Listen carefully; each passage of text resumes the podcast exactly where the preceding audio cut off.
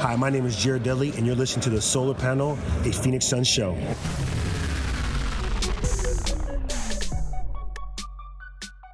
My name is Tim Tompkins. As always, Mr. Greg Esposito.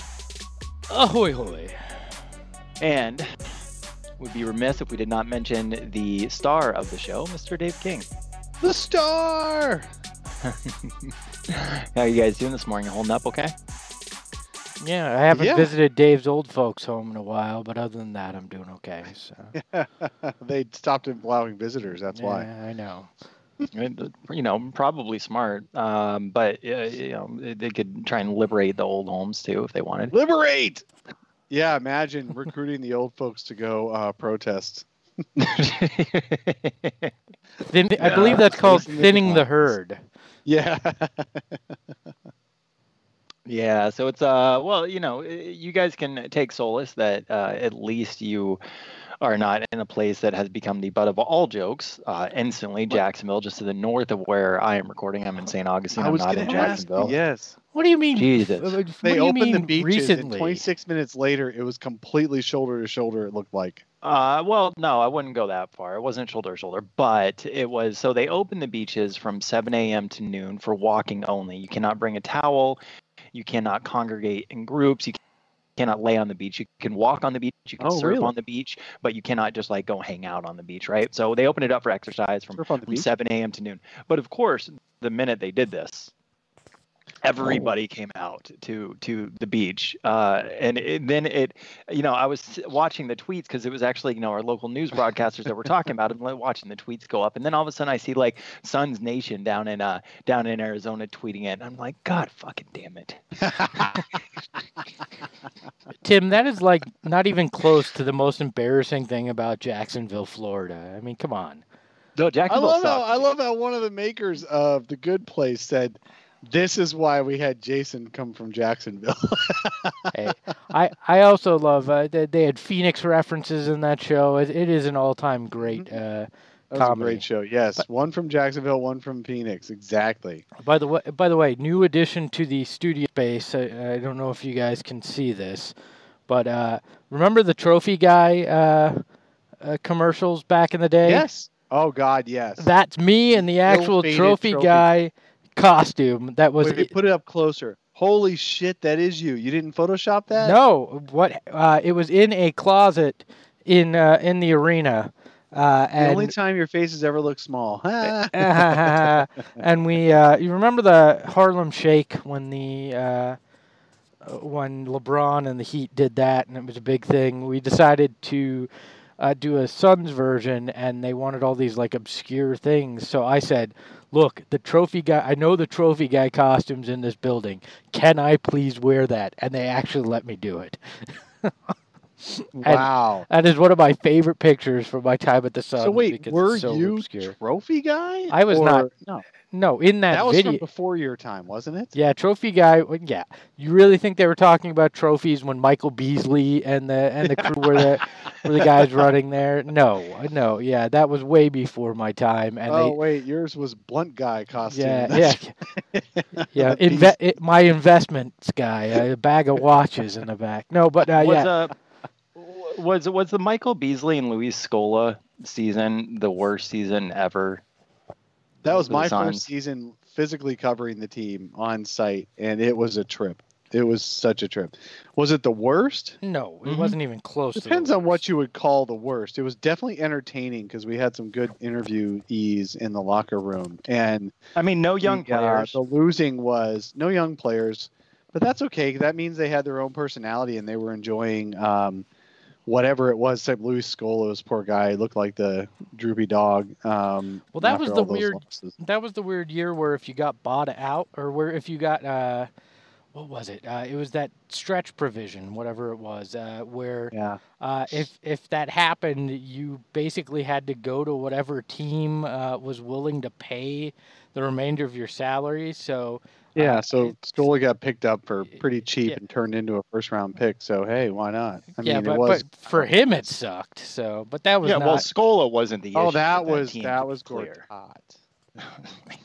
Scola got us uh, wasn't it Gerald Green and oh my God, how am I forgetting this? Uh, Miles Plumlee, Plum Dog And Miles Millionaire. Plumlee, thank you. Yes. And I, there may have been a pick in that too. Man, I, I'm sorry, guys. My hair is so unruly, and it's Wait, driving me nuts under the set. That is It's like low It's key. The the one thing that uh, pretty underestimated Nice. about quarantine was, uh, I think that uh, barbershops should be essential services at this point. They don't want to get sick either. I know, I've got a I'm just friend like, who uh, cuts hair, and she's like, "No, I don't want to be in there around people." look. I Yeah. want the Flowbee back. You know, remember it was basically a uh, a vacuum that sucked your hair in and cut it from the uh, from the 90s. I'd do that right now because uh, for the first time in my Well, some life, of us are just going to just, just trim our heads. Like Tim, you kind of keep your hair short. I, I mean, I it. Just you could just take a shears to your head. I guess I could. Um, so let's talk a little bit. Uh, actually, talk about the Suns, right? Oh. So, so I thought James Trophy Jones- Guy was Suns talk. I'm sorry. Go ahead. It, it was.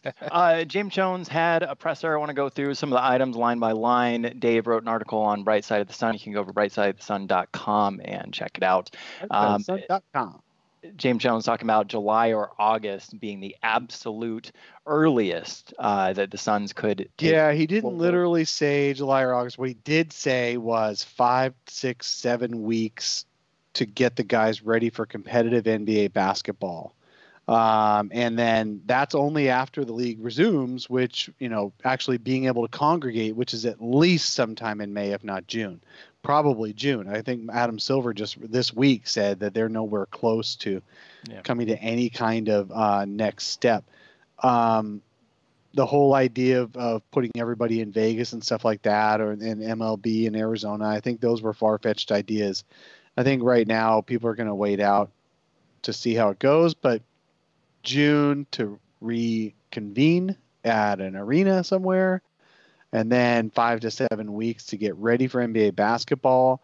I had a guy come back at me saying on Twitter after I shared that, saying, "Oh, that's ridiculous. These are the world's best athletes. They should be ready to go day one." I'm like, "No, they're like you and me. They're sitting on. They're literally sitting on a couch right now, like the rest of us, and they're trying to do Zoom workouts like the rest of us.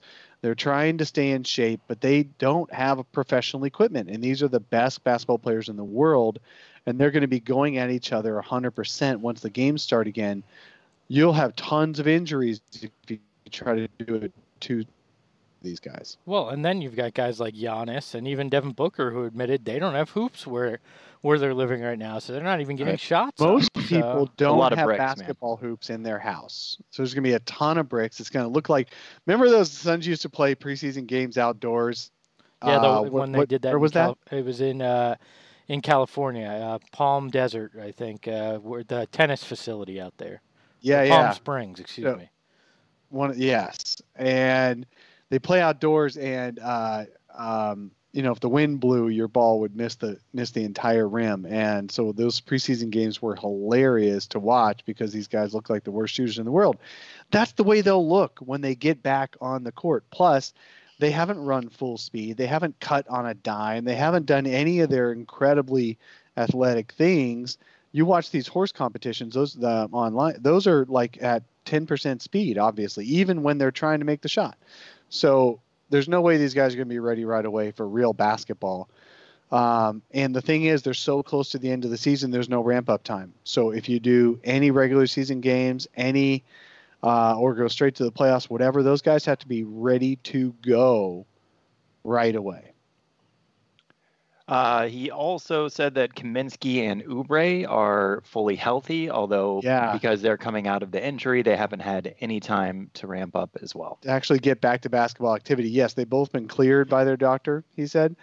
Frank has talked about it on his little podcast that he's got. Pros and Joes um, is the name of Frank Kaminsky's podcast. It's real fun to listen to, although it's very intermittent um, how many they do. But he talked about it. He said, yeah, he's totally, he's ready to go. He just has nowhere to work out except his backyard. So Yeah, Um, where, he he's cleared. running around a pool. yeah, yeah, we saw that right. Um, he's uh, uh, but he's ready to go. He's cleared, and he was talking about how Kelly is as well, and it'd be exciting if they could both get back for the rest of something.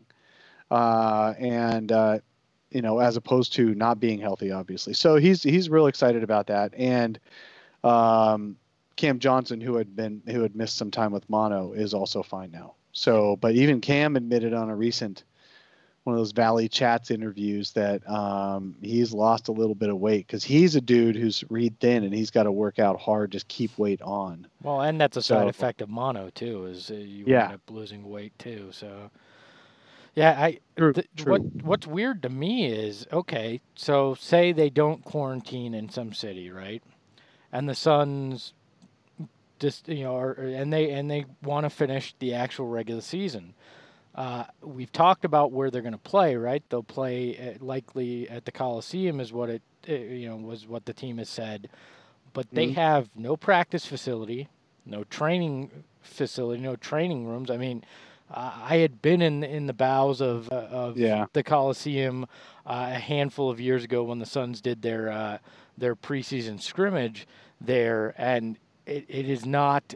I know that they were working on the locker rooms because the WNBA, uh, the Mercury, are going to play there, so there'll be a little bit nicer locker rooms. But this is not a, a building set up for uh, for world class uh, athletes and world class training. So the the question is where they're basically going to be nomads when they come back, and how do you ensure that these guys uh, wind up getting uh, the kind of uh, attention they need? Where are you going to actually uh, practice and, and get these guys fixed up? Are you going to go to an ASU, uh, GCU, and use those facilities? Even those aren't going to be the standards in which uh, you expect. I mean, the Suns released footage; they've gutted the arena already. I mean, the, the, the Mhm. demolition is no, is well TSR underway. Arena is totally out yeah, so, out of commission. Yeah. and and everything I've heard is their practice facility won't be ready till August. So this is a this is a weird. Uh, this is going to add a, extra weirdness to guys trying to come back from from injury and getting those workouts started because there's not just a simple answer of hey once quarantine's lifted or, or if they if they loosen the restrictions and one guy at a time can work out well they're not going to the arena to do that and they don't have a practice facility to do do that. So this gets an extra step of complication for for the Suns, and in particular for guys like Oubre and Kaminsky uh, and Cam Johnson, who are trying to come back uh, from being injured or sick. So lots of questions already. Yeah, be interesting. Actually, thinking about that, you talked about the practice facility. It's like, yeah, the players could just live there uh, when it's done. When it's done, the players there's going to be so many bedrooms, so many sleeping quarters, and, and kitchens and all that. The players could actually live there if they wanted to, um, especially free agents who show up and, and draft picks who don't have places to live of their own. Um, that that's good. They're not going to want to leave. Well, that would have been nice to have during this uh, when when things open up just a little bit and you can quarantine in groups, um, kind of thing, where you just make sure they don't have the the COVID. So, um, but they won't have that this year unless things are postponed until August. Well, if you if you believe some of the Harvard studies, we could be doing some of this till 2022. So they may get a chance to use that. But then, if you believe other things will be uh, open, wide open again in May. So, But like I said, if you believe Harvard, if you, if you believe the smartest people in the world, yeah. Uh, so uh, before we get to uh, Devin Booker at uh, point guard in his comments relating to that, because I do want to pull an exact quote. Monty also said that he wants to see more time with uh, Rubio, Booker, Oubre, Bridges, and Ayton lineup, um, and I thought that was interesting. But specifically because w- we've talked a lot on this show, and I'm sure there's been a lot of internal discussions with the Suns as well about their need for a um, starting power forward. However, we have seen a pretty large sample size. Dave doesn't think it's a large enough sample size, but it's several hundred minutes of of uh, you know pretty much that lineup right there that shows that. Uh, That uh, Bridges, uh, the Suns are pretty good with him at power forward in that lineup, um, and I wonder if the reason why they want to see that the most is so that they know where to uh, focus during the offseason. Look, why did it take a pandemic for Monty Williams to finally decide that's the lineup he wants to see more of? Like even for for us and for and for the casual fan, it was pretty obvious that that was the lineup that you were likely going to have the most success with, and that you, we we wanted to see more of it. Now I know injuries gotten away with it. But uh, people are acting like this this is some revelation by Monty Williams. It wasn't that it, the the blind the eye test made it pretty clear that that that was the lineup you you should want to see more of. So uh, that didn't strike me as some massive well, surprise this week. No, it's not a massive surprise, but I thought it was interesting. First, he was asked the question of what do you you know what is it that you're thinking about most right now and and so that is the most intriguing lineup that the Suns had this year. Uh, the most effective offense and defense combination, all that stuff is extremely extre- intriguing. What's sad is that I think that lineup only had a few games where they could actually have played it because of Ayton's suspension and injuries and Oubre's injuries. So Monty didn't always have a chance to even play that lineup for one thing. That's true. And for another thing, um, Monty, it's I thought that was a real interesting, and maybe I'm taking this wrong, but I thought that was an interesting look into the way Monty works. Um, there were there were analytics lineups that said who should play and when, and then there was Monty Williams lineups about who's gonna play and when, and sometimes like Monty is a real players coach, and he's got the he's got to have the feel that balances out analytics. Um, overplaying Elie Okobo. none of us understand that but for some reason it made sense to him. You know, um, uh, um, not playing enough of Jevon Carter by comparison. You know that that kind of thing. It made sense to him playing a lot of Dario, playing a lot, you know, playing a lot of guys who analytically didn't look great on the uh, or aesthetically didn't look great on the floor, but analytically did, or vice versa. Aesthetically looked terrible, but analytically were great.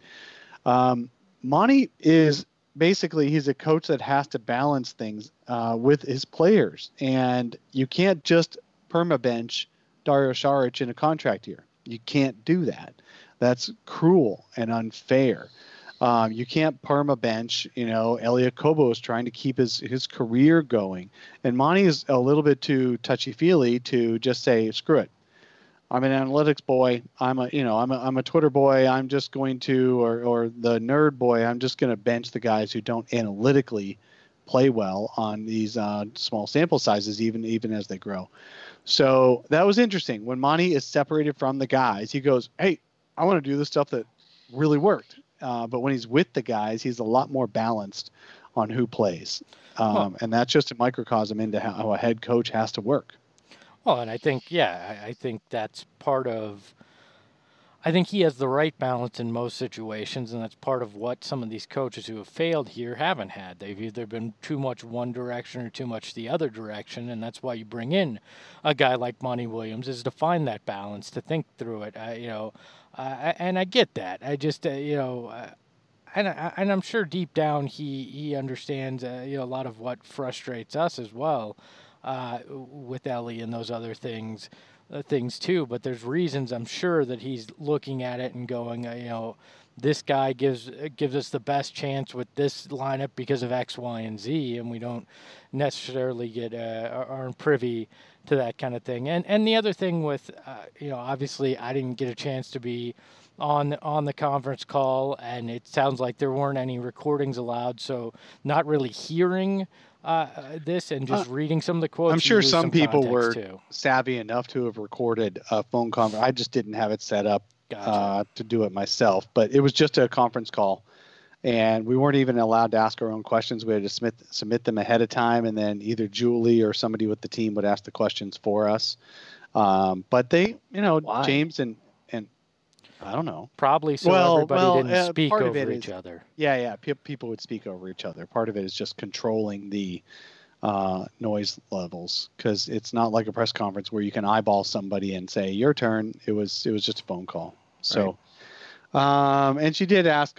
They did ask all the questions that needed to be asked. Um, the um, anyway, it was it was good. We got about a half hour to to hear what those guys had to say. Well, the big storyline out of this, and, and the one that has been circling around um, Twitter and Suns Facebook groups, is Monty Williams saying that he wants Devin Booker uh, to uh, be the primary point guard more so um, next season.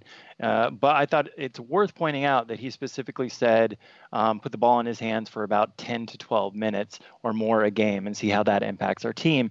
And I know your guys' opinions on on Devin Booker at point guard. I'm sure we'll get into it, but it, at least my take on this was it. This didn't sound like he wanted Devin Booker to be the primary Full point time, guard. right, right. He wanted Devin Booker to be the primary point guard when Rubio is not on the floor. And then if that's the case, it, it's interesting to see how that might change their offseason and what Yeah. type of player they go after. Do, do they go after a, a um, traditional starting two or, s- or backup two in that case that can play next to Booker, or are they going to look for another ball handler, um, you know, a, a, a more veteran ball handler? Yeah, that's kind of Well, what I think Mark. Go yeah, ahead. go ahead. Go ahead. No, go ahead, Dave. Um, I think what I think Monty is just seeing what we're seeing that in small bursts in in in not for 40 minutes a game, but for 10, 12, 15 minutes a game, having Devin Booker as your playmaker does allow you to have a lot of shooting on the floor at once. Um, if Ricky Rubio was a great shooter like a Steve Nash and had all the current skills he's got, then I doubt Monty would care at all about Devin Booker having the being the primary point guard for 10, 12 minutes. Um, but then again, you know, you, they also it's also a function of who your backups are too. And um, I think ideally Monty would have Devin Booker be the secondary playmaker he has been this year. He had almost as many assists per game, almost as many uh, pa- you know, com- um, um, almost assists. What are those potential assists as he did a year ago? And they were a much more effective offense. So in a perfect world, I think Monty's great with exactly how it's been. But looking back at the tape, looking back at the analytics, you can see that the Suns were very effective with point, with Booker as the primary ball handler. Um, although their defense suffered a lot, I think I, I don't I don't think it was a net positive with Booker as the primary ball handler this year. It just looks like it should be. Um, so coaching to that, I think, is what Monty's going to probably just think about going forward. Is coaching to that, how and what kind of lineups can Booker be really effective as the primary point guard in, but not that he would ever go to full time point book. Yeah, well, and I think uh, I think that's pretty clear with with what Monty said. And it, to Tim's point, I think this speaks more to what their off-season plan is than necessarily, uh, you know, any any long-term Devin Booker is more of a point guard than a than a two guard kind of thinking.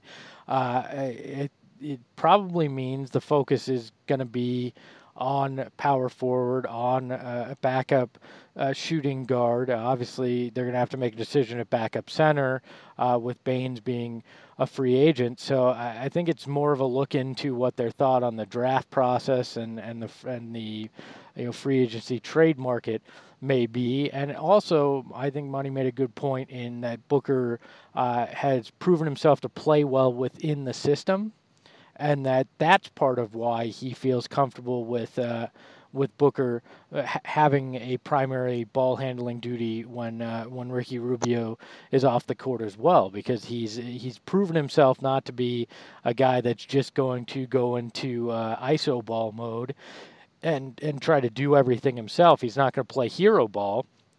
He's going to come out and he's actually going to distribute and, and try to help out his team. So Well, uh, I so think Booker get it. proved this year he's not an ISO or hero ball guy. He Yep. proved this year he'll play in he'll play in the system and he'll still make it incredible and uh, with his with what he you know what he delivers. and that's why I think Monty's more comfortable with uh, having now had that experience with him, uh, rather than just basing it off of tape and trying to figure out, you know, with all these other broken systems he played within, and, and when he was asked to play point guard, you know, uh, what that was like. Now I think he has full confidence that Devin's going to run uh, the the system the same way Ricky would uh, when he's out there, and just be able to shoot a little bit better uh, in a lot of cases. A- And Booker's proven to be a quality distributor, and I would love to see more of the the pick and roll with DeAndre Ayton and, and him. Uh, that that has the potential to be uh, really Oh, yeah. pretty as That that, be continues to develop. Because yeah, because you've got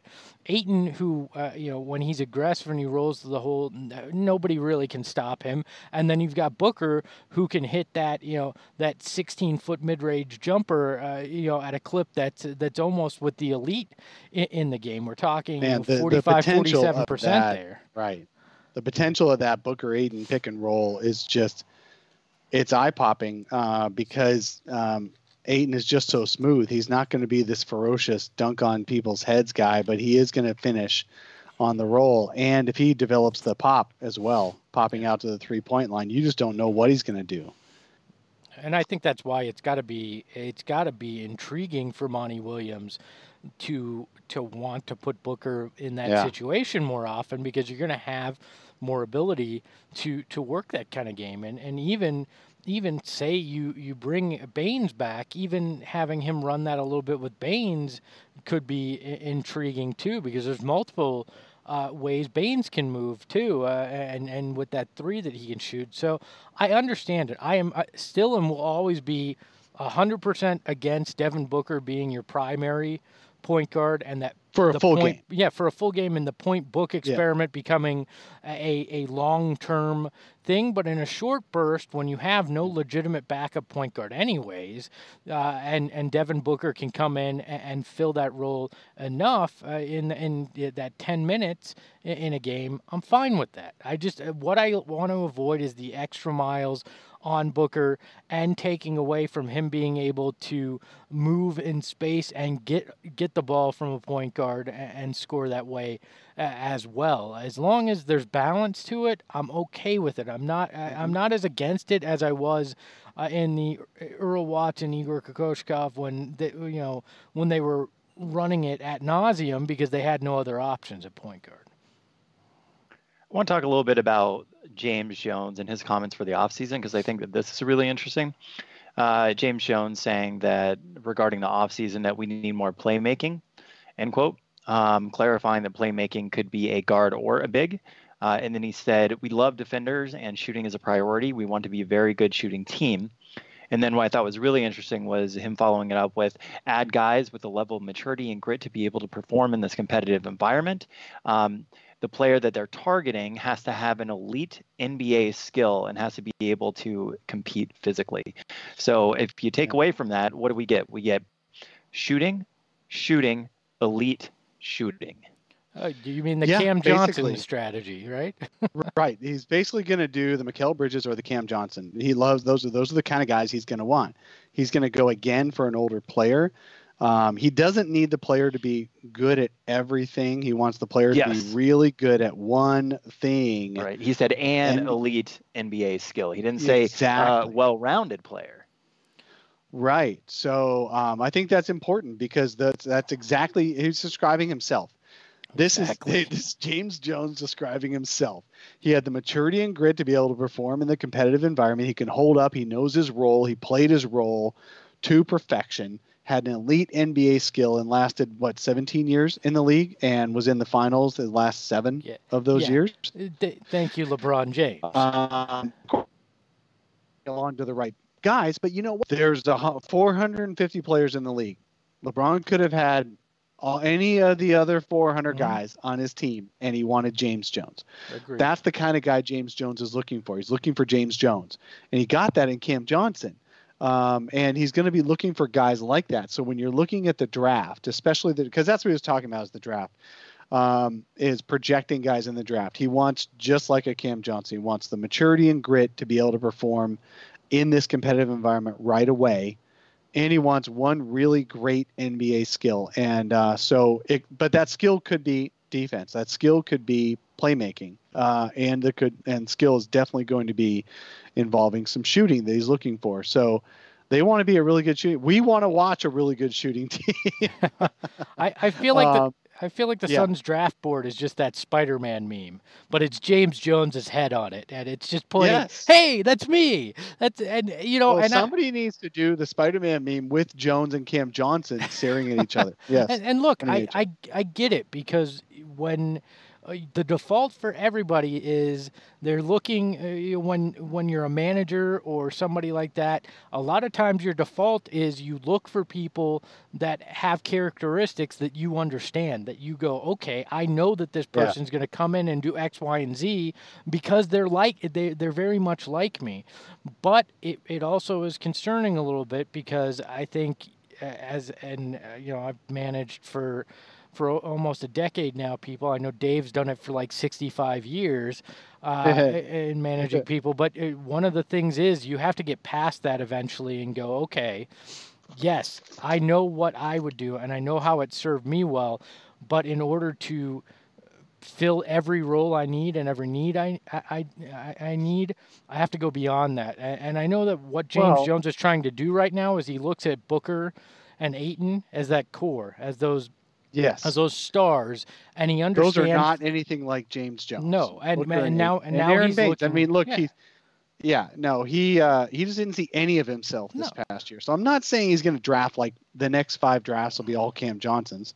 I'm not saying that, but it might. but they're all going be, to be mature players with an elite NBA skill, and that makes sense as opposed to looking for the most well-rounded jack of all trades. Agreed, and I- and I think I think it's actually what he's doing makes sense when you look at the stage that they're in. Right, you've gotten you've got the guys that you think can blossom into superstars. Right, so now James Jones is looking at it and going, now I need to fill that roster to complement it because part of the problem Devin Booker's had over the uh, over the last five years is the people around him haven't been at a caliber to help.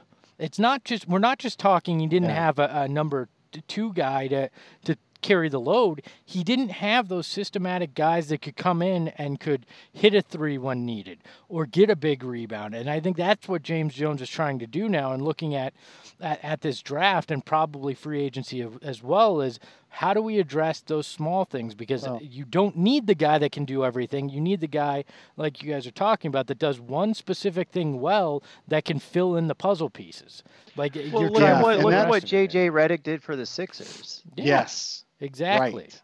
And, Right, and exactly, James that Jones was that player. type of guy. He was the pu- the the last few puzzle pieces that you put around uh, the rest of a roster. So I so I think in that mindset, it's the right mindset to have uh, in trying to fill out this roster. And and Cam Johnson was a perfect example of that.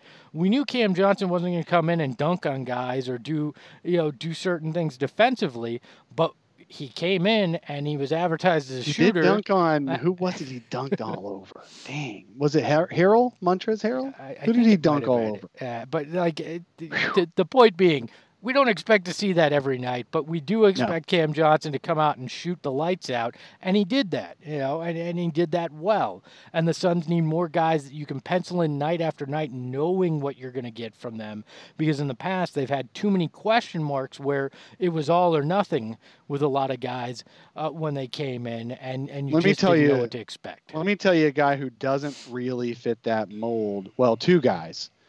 Um, one, Dario Saric. So Dario does a little bit of everything, but he does doesn't do anything on an elite level that fits with this team, and that's one of the reasons I think we're not going to see Dario anymore. Um, even Frank Kaminsky has, I mean, he can make he can make threes better, and he's more a lot more uh, on on has no conscience on taking threes.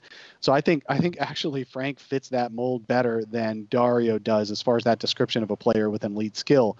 You know, I know you're not going to say a 36% three-point shooter is is an elite skill, but that's not the point. The point is that he's willing to take it from three feet beyond the three foot three point line anytime, and so players have to watch for him. And the Suns really did lose out when Frank went down with that uh, knee injury this year. He was just played out of position for a lot of the year and didn't look quite right because of that. Plus, he was injured a lot. He talked about that on his podcast as well. He he wasn't really healthy until the after those first few weeks of the season. Um, but so in that description, a guy like Dario doesn't actually fit uh, that mold. And you know, a second guy who doesn't quite fit the mold yet um, is um, Ty Jerome. I mean, Ty Jerome doesn't do anything on an elite level right now. well, in, in theory, he's, an, he's an elite passer. You know. Um, Yeah, I mean that's in it. theory. So he's got to develop that. He's got to develop something he's killer at that nobody can stop him from doing. Being an elite passer or being a catch and shoot 40 40 plus percent three point shooter, then all of a sudden he becomes indispensable. But this year, obviously, he did none of those things well. I, I think we all agree that that Ty Jerome needs to uh, improve. This was not his. Sure. This was not the year for him. Yeah. Even Wow. Ty would say What- Ty Jerome What, next year. what a stretch. I, yeah. But that kind of also spelled analysis you get here. That also spelled the demise of Tyler Johnson. Um, even when he was healthy, he was kind of out of the room. No, that Yeah. was about Monty more than uh, James. Um, but really, like a guy like Tyler Johnson doesn't sound like somebody that James would target anymore. He's not looking for a dude who can fill up the the bottom end, you know, uh, of of the bucket on every skill. If you're looking for elite skill and competing physically, um, Tyler Johnson didn't have an elite skill either. So um, that'll be interesting to watch how they do this off season. Well, and it'll be interesting to find out when the heck the NBA draft is going to be. The draft, man. And, yeah, like, they can no, at least do the. They, well, they can't the, do they can't do a lottery. Uh, they can't even do the lottery until the, they've decided what to do with the rest of the season because the you know the ping pong balls are based on that. Uh, because I was thinking, God, it'd be so easy to do a virtual lottery just for fun, like the NFL is doing the virtual draft. Oh yeah, me and some buddies are going to do some social distancing in a friend of mine's backyard, but he's going to put bring his 65 inch TV outside, or maybe it's 80 inch, I don't know, and then we're going to watch the draft spaced out. But so the NBA could do that, but we don't have a final order for the ping pong balls. Uh, yeah, so and we won't, and for in for a while, we won't know what's going on there. Yeah, so it's it's, it's just it, it's weird. Everything in flux, so we don't even know uh, when you know. Yeah, it, it's it's all in flux, and it, but it'll be interesting to see. I still don't think they keep the pick. I still think they use unless it unless it lands in like the top two. They hit lottery gold whenever the lottery is. I think that I just I still think they're going to move it. There's nothing in the top two you can't live without. I would I trade mean, it if it makes. If they get a top four pick, I would trade that one for someone who's really going to be helpful next year because I think they're done with the projecting a few years down the road kind of guys. And you're not going to take like an I don't know. God, I hope I don't know. I don't think they're going to take an Obi Toppin, but it's possible because his elite skill is offense. Um, I like how uh, Kevin Hunter and the Ringer said this this week an Obi Toppin guy who um, has you know has great offense, but he, he plays defense like uh, Jahlil Okafor, and it's like ooh. so um, yeah, that's what you, you want. Know, yeah, yeah, right. And that's a that's a guy who can go anywhere from from three to ten in the draft, and there's a lot of guys just like that. So, if the Suns get a top four pick, I would see if somebody would trade it for something valuable, um, trade something valuable to the Suns for it. But if the Suns stay at ten, uh, they may actually end up keeping the pick and take. There's a lot of guys with that profile of a Cam Johnson that are available around there. Yeah, I just I, I think that's going to be part of the bait that they use to try to find a a power forward. Yeah. It's just, it just it, well, the bait won't taste as good though if it's ten. Yeah, well that's, that's true. Yeah, you're you're you're fishing in a different uh, in a different watering hole at that point, unless you're willing to. Uh, to throw even more uh, f- from a player perspective or future. I do think the Suns will take but... on their salary, their cap space they have. They'll take on salary to get a player who can make who can be a top three or four player on the on the team next year. That's the other. And question. that'll be that'll come through draft rather than um, a free agent just signing up. That that's not draft. I'm sorry, that'll come through trade. That's what I meant. Right. It'll yeah. No. No. Trade. Well, you guys uh, saw the the the rumors of uh, Dwight Howard, right? Here? No, I I'm did sorry. Not. What? Was yeah, a, Dwight, Dwight Howard. Yeah, it was on Reddit, so yeah, it, I believe definitely... it. Oh, it was on Reddit, so it's gonna happen. You know what? You know what's weird to I me. I wouldn't though? actually be surprised to see a Dwight Howard come in and play the Aaron Baynes role next year. He actually Dude, was back... super effective for the Lakers. He lives in he lives in Phoenix. Dwight? Yeah, Never heard that. Uh, maybe. You know what? He and I don't frequent the same circles, so yeah. I can imagine I haven't seen him. Out. No, he um, who's he's dating somebody from the Mercury. Who is it? What? Dwight what? Howard's dating. Uh, oh, is he dating? Is he now dating? Is no? Who would he? Who would he be dating on the Mer- This all sounds like somebody on Reddit. Dude, I read it. Really I read it on Reddit, and I this took it as, as oh, uh, solid well, fact. So on Reddit, it's wow. You know, don't, somebody don't, on Reddit. Somebody on Reddit has way too much time in quarantine and may be delirious at this we point. We all Please have way too much help. time in quarantine. Please I was send joking help. with the I was I was I did guest um, on on fanning the flames. We did a uh, it'll probably get published sometime in the next three months uh, by Justin. but I did guest on fanning the flames last night, um, and we spent like an hour and a half just catching up uh, before we actually recorded the podcast. Um, and we had John Boyd on there as well, who's on the other Brightside podcast too. And it was a fun time. And um, we were talking about how how desperate, how deranged we are as Suns fans, including you two. Um, how deranged we are as Suns fans that not only are we podcast, we representing three different podcasts of a Suns team that hasn't been in the playoffs for 10 years, hasn't won more than 26 games in a year for five years, and they canceled the whole freaking league a month ago, and we're still podcasting about them. Help running us. out of content too. That's uh, no no joke. We kind of fell onto some content. Speaking of, have you guys seen the, the tweet going around? Uh, this Kelly Oubre dunk from from this season where he was standing in the corner. Uh, I don't remember who passed him the Saw that. ball. He pump faked on nobody and then There was ran up nobody in and 20 feet. Yeah. right and then dunked on Paul Millsap. It was like. And then Paul Millsap, I think, like, and then he, he got the foul call on Millsap too, because Millsap at the last second decided to contest it. And then Millsap was like, "What?" And you know, you thought in the moment that he was protesting that a foul was called, which is pretty Yeah. obvious that he Yeah. fouled him. But I think in retrospect, he was going, "What is Oubre thinking?" right. He, he pump faked a wide open three and then just dunked on Paul Millsap. It eh, is That's dude, I that- gotta say that I I, miss Kelly Kelly. I miss Kelly um, because that kind of shit. That was what got the fans. That you know that was provocative. That's what gets the people going Look, right that- there. I mentioned Kelly it on the show. Kelly Oubre is my favorite rebounder in the NBA. Period. Like he Yeah. is a really, really Fearless. good rebounder uh, for his team. I know pickup ball is not the same, but I have 100% uh, tried to rebound the way that Kelly Oubre does because that dude is an inspiration. Yeah. look, Kelly. What's interesting, the reason Kelly, sorry, Greg, hold on one sec. Uh, the reason Kelly and Mikal worked as a front line around DeAndre Ayton and even Aaron Baynes uh, was because Mikal could hold up defensively against a bigger dude better, but Kelly would get in there and get the rebounds because is not a good rebounder. Um, but Kelly would get in there and get the rebounds that the team needed to make that front line work. And so, yes, that is a really nice little combination for the Suns.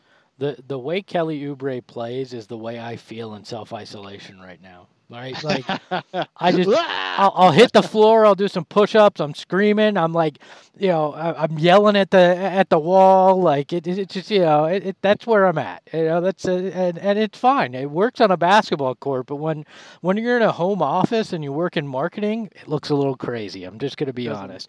Plus, yeah. as I showed earlier in the show, my hair very much looks like Kelly Oubre's right now as well. It's very tall. So All right, so let's. Uh, I do want to take a minute to uh, thank a supporter, listener of the show, Byrom Hess.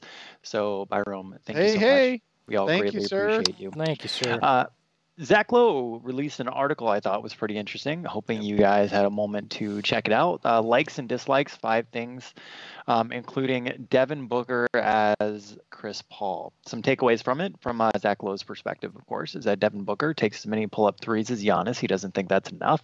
That being said, Zach Lowe likely hasn't seen Devin Booker enough NBA games to think that he should be taking more because, as we all know, for some reason, Devin Booker can't hit a pull up three in an NBA game. Uh, Chris Paul, Westbrook, and Kawhi Leonard are the only players that shoot more elbow jumpers than uh, Devin Booker. Uh, Devin Booker shot 47% from mid range. Um, his ability to snake traffic to get over to that elbow jumper.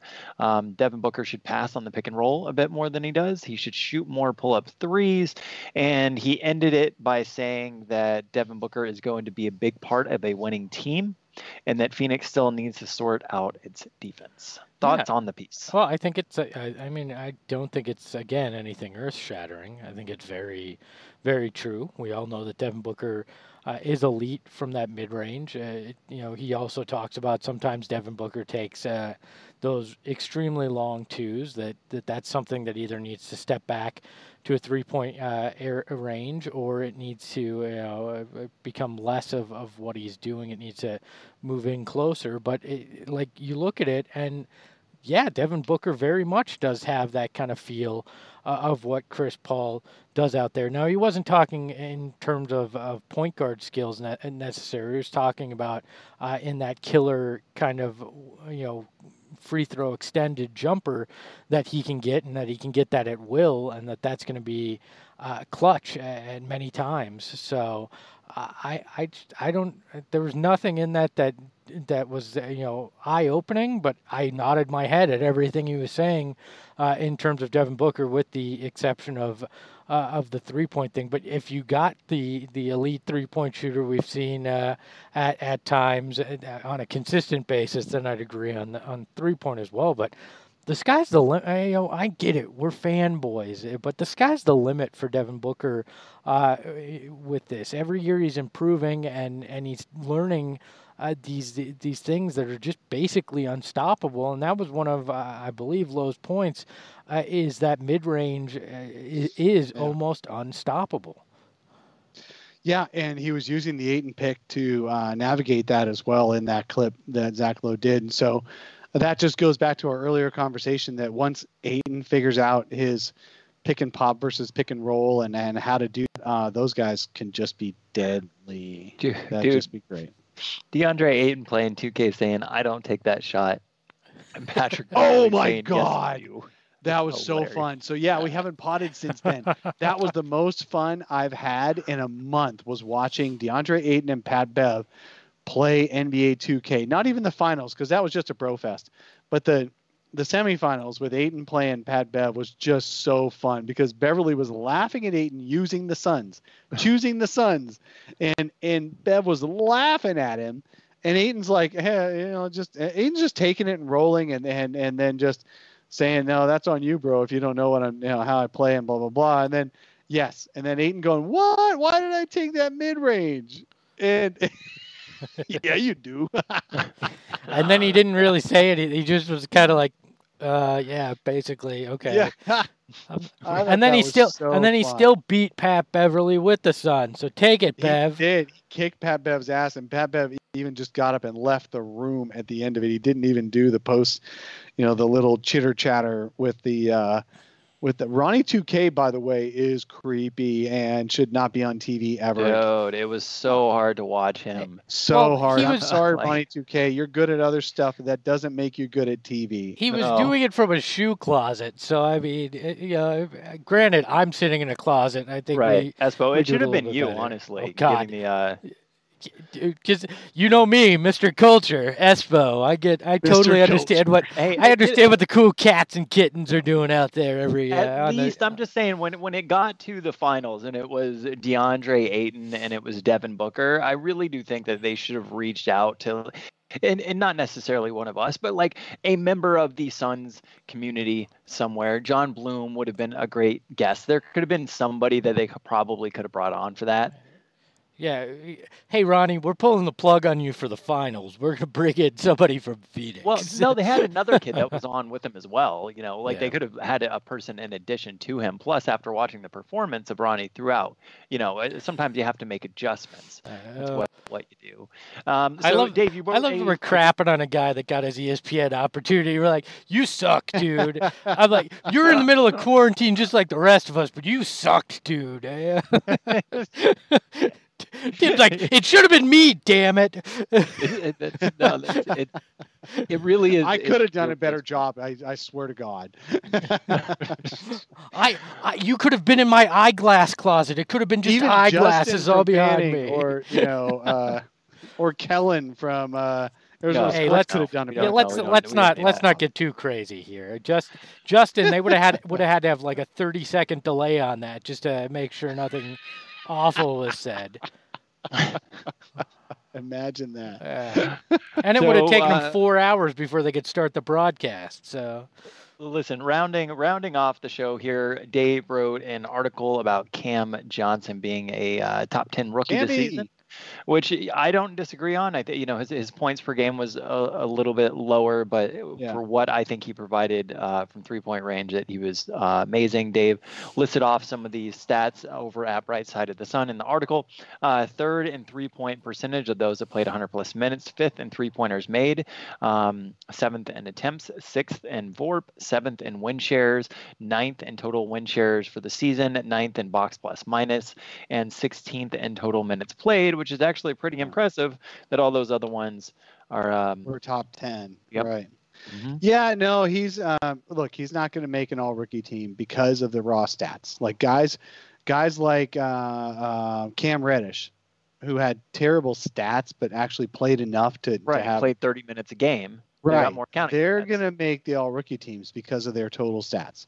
Um, but uh, Cam Johnson is effectively a top 10 rookie from this draft, which is, you know, says a lot. And I thought it was really interesting that uh, when, when uh, those two guys, I think it was Pelton and uh, shoot, I forget who the other guy was, uh, were doing a redraft of, of, of last year. they actually switched out five of the top 10 players with players who were drafted later. And then around at 11, um, they, that's when they started saying, and Cam maybe was was a pretty good pick at 11. so, uh, but there were guys who were better than Cam that were taken later, absolutely, and there were guys who were worse than Cam taken ahead of him. So overall, Cam was a pretty good player. So um, I think I think we got a good um, I think we got a good rookie there. He's never going to be a star, but I do think he's going to be a 17 year sniper um, off the bench for a winning team. And let's hope that winning team is in Phoenix. Which what's interesting is that there's a lot of players all of a sudden now that we hope are still on a winning team in Phoenix. Well, the more players you get who deserve to be on a winning team, the more likely you're going to have a winning team. So I'm, I'm excited about the future for the Suns for that reason because he's just another guy who looks like uh, he needs to uh, uh, be playing for a winning team and, and would be even more effective. Look, I I liked what we got out of out of Cam all season. My the only the only knock on him was the injury uh, bug and and the mono, but I don't I don't hold that against a. Uh, yeah, you can't early, hold mono against. I, I, don't hold I don't hold mono against an, a guy in his early twenties who just became a millionaire that has Scottsdale in his background. I'm glad it was just mono, is what I'm saying. Uh, uh, so so I'm fine with that. Uh, well, that's the, the, only one we have to find out about. But but the injuries, that's uh, you know th- that was the one concerning thing because that was the question mark coming in. Uh, there were there were concerns about would he be able to stay healthy for an 82 game season. He obviously didn't in his rookie year. I think if he had, there probably would be even more buzz about uh, a potential uh, you know uh, all rookie team for Cam. But it, the the problem was it just wasn't it, it wasn't sustainable spurts that he that he played. So uh, I I'm hoping next year he comes back a little bit healthier and we get to see that uh, a, you know an extension in, of what he was doing uh, in the sophomore season. So. Yep, uh, I think he's just going to look. He's not going to be a star. We've all agreed to that. Um, Mikal Bridges has a better chance of being a star than than Cam, but Cam is going to be a dude no one's going to want to get rid of uh, for a long time, and that's that's good. They weren't looking for a star at that moment. They still need another star. The Suns still need another star, but in the drafting of Cam at 11 in that draft, there wasn't going to be a star that they saw. So I thought that was a good pick overall. There could be better picks for sure. Um, you might like Brandon Clarke better. A lot of us did. Um, and, he, and he played great as a, but he was also injury prone, by the way. Uh, but he played great as a rookie and will continue to be good um, in his career. There's a lot of good players out of that draft. Cam is just included as one of them. Well, That's look, the only point I was trying to make. He, do, he doesn't look like he's a reach anymore. I mean, everybody thought it right. was a reach where where they took him, uh, uh, but it certainly does not appear that way after year one. Uh, you know, again, if injuries continue to be a problem, that may be something you debate in the long run. But in year one, what you saw, there was nothing uh, that that made it unjustifiable of, of taking him at 11 you know? So I, I have no problem yeah. with the way with the way he played. Eh, okay so can I can I talk about something that we didn't have on the schedule that I didn't really bring up uh, with you guys? Uh, slightly personal but not weird personal if uh, if you don't mind. Did anybody did anybody else see the Lindsey Smith video on the uh, the the work that they're doing at the arena. I think it was something. Uh-huh. It was it, basically they were showing video of the of the demolition, and it hit me in an odd way. And I don't know if there's any other fans that are uh, that feel this way, and it may just because uh, you know having worked there and stuff. But I felt a sense of sadness because there wasn't a chance to say goodbye to that building in the way it was, right? That's a building we experienced. Uh, Barkley and the, to say goodbye. And the 92, 93 teams, uh, team, and all that Barkley era. Seven seconds or less. You know, uh, the, dude, we said goodbye to good Suns basketball in the last no, half decade. I'm to me, the venue is just as important as anything else because that that was a building that nine year old me walked into uh, and, and it had the same feeling as 29 year old me as an employee that walked in there uh, felt. And it was very weird, unsettling to me to watch it uh, being torn down. And I didn't expect that reaction. It was almost visceral with inside myself because I'm like, such a big part of my life in many stages of my life. The places I had been are no longer there. They showed the practice court that was destroyed. The locker room is teared up. The uh, part of the bowl and and and the entrance where where a lot of us uh, would go in for games is gone. And and it it was weird because I just assumed I'd go in there one more time before uh, before they uh, the the demolition because I was planning on Yeah. going uh, to a game uh, in in early April with the guys from Fanning the Flames before all this happened. So That's I was like, what oh, you get for could go in putting things off, man. Well, you that's gotta true. enjoy every moment of life at the moment you want to enjoy it That is- instead of putting it off. That is very true. So, uh, but like it just it no, I hear. me. I totally hear you, Greg. You're absolutely right, and I feel for you that you're gonna that you didn't get a chance to say goodbye and do the last game kind of thing. Absolutely, you're right. Um, but but having said that, that place needed needs an upgrade, Oh. and so I'm really looking forward to seeing the upgrade. That's like that's like wishing you could say goodbye to somebody you know who's about to get an extreme makeover. You know, I mean, it's like you know, remember that old extreme makeover edition where they had people disappear for three months and they got all this plastic surgery, lost weight, did all this stuff, and and suddenly came out like a superstar at the end. And and then the husband's like, oh, I wish I could have said goodbye to my la- my wife before that. No, the husband's like, cool, you're looking good, let's go. Uh, So Well, that's, the because that I'm husband forward. is a jackass. right? uh, now we un- now we understand Dave's personal life a little bit better. But uh, you know, look, look, I I just I it to me it struck me as your childhood home getting sold, uh, right? Uh, you know uh, that that it's just that that moment that you go, oh, well that's just that's just weird. Uh, you know, I'll never I'll never experience that again in, in in the same way. And maybe I am just sappy and it's just bizarre. It just and maybe it's because I've done everything in my life within the same hundred feet for the last six weeks. So I'm just awkwardly sentimental. But that just hit me uh, when I saw that video and didn't know if it was a shared experience or just something that I'm having a minor uh, mental breakdown right now. So I thought I'd I share it I'm the watching. group. I'm watching Greg on the on the YouTube here, and he's got the uh, his lighting such that it looks like his right eye is missing. So he's like a one-eyed dude I- sitting at home in his I- closet. I cannot. I I have to get new glasses because there's no anti glare on this, It and the like damn light just reflects off of it, and then yeah, it's driving. Little It's been driving me Greg nuts the whole in his time. walk-in closet. Yeah, and, and and and sad that he'll never see America West Arena slash uh, U.S. Airways Center slash the Groot ever in the same way again. Help me. I'm I'm trapped in my home. Help me.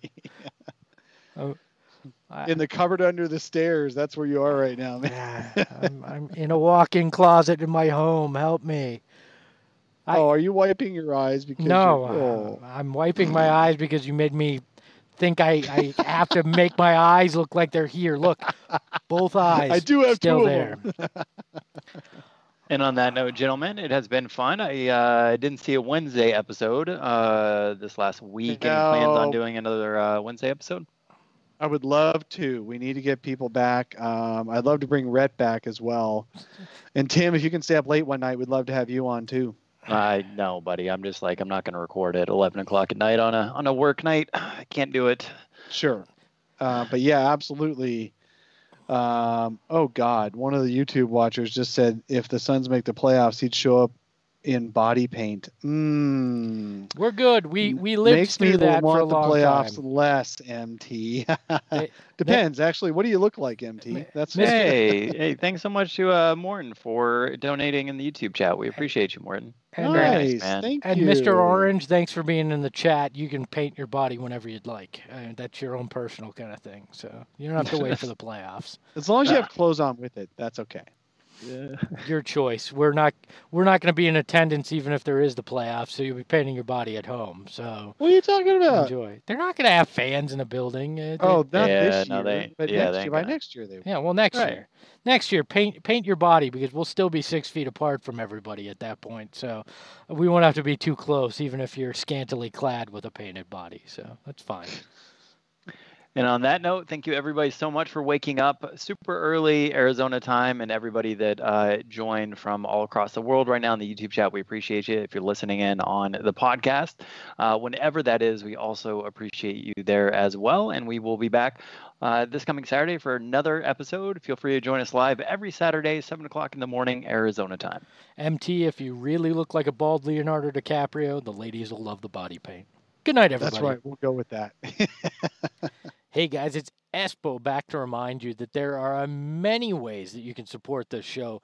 Uh, you can start by following us on Twitter, uh, you know, following us at Sun Solar Panel. Leave a five star review. That's right, five star review. You probably remember when I used to do that. We might even read it on the show. You can click the link in the bio and leave us a voicemail and, and support the show that way. Or you can go to sunshirts.com, buy a shirt or, you know what? There is another way. There's I told you there's so many ways to support this show and keep Dave uh, with getting his Geritol, get Tim to get his glasses, keep me feeding my daughter. However you want to look at it, you can help uh, help the show out. You can donate uh, as well. If you click the link in the show notes, you can donate one, five, ten dollars uh, to the show, and it is greatly appreciated as it helps us keep doing this. This is a passion project for Dave, Tim, and I. We all uh, do other things, but we love connecting with you, the Suns fans, twice a week. So support us, sunshirts.com.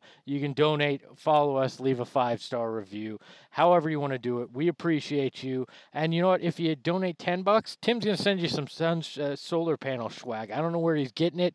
It's probably some shady place that, that he knows about out there in Florida, but it's cool stuff. So uh, donate. Thanks again, uh, Greg uh, here, and Tim and Dave also appreciate you. It's Sun Solar Panel. You can support us, sunshirts.com, or leave a donation.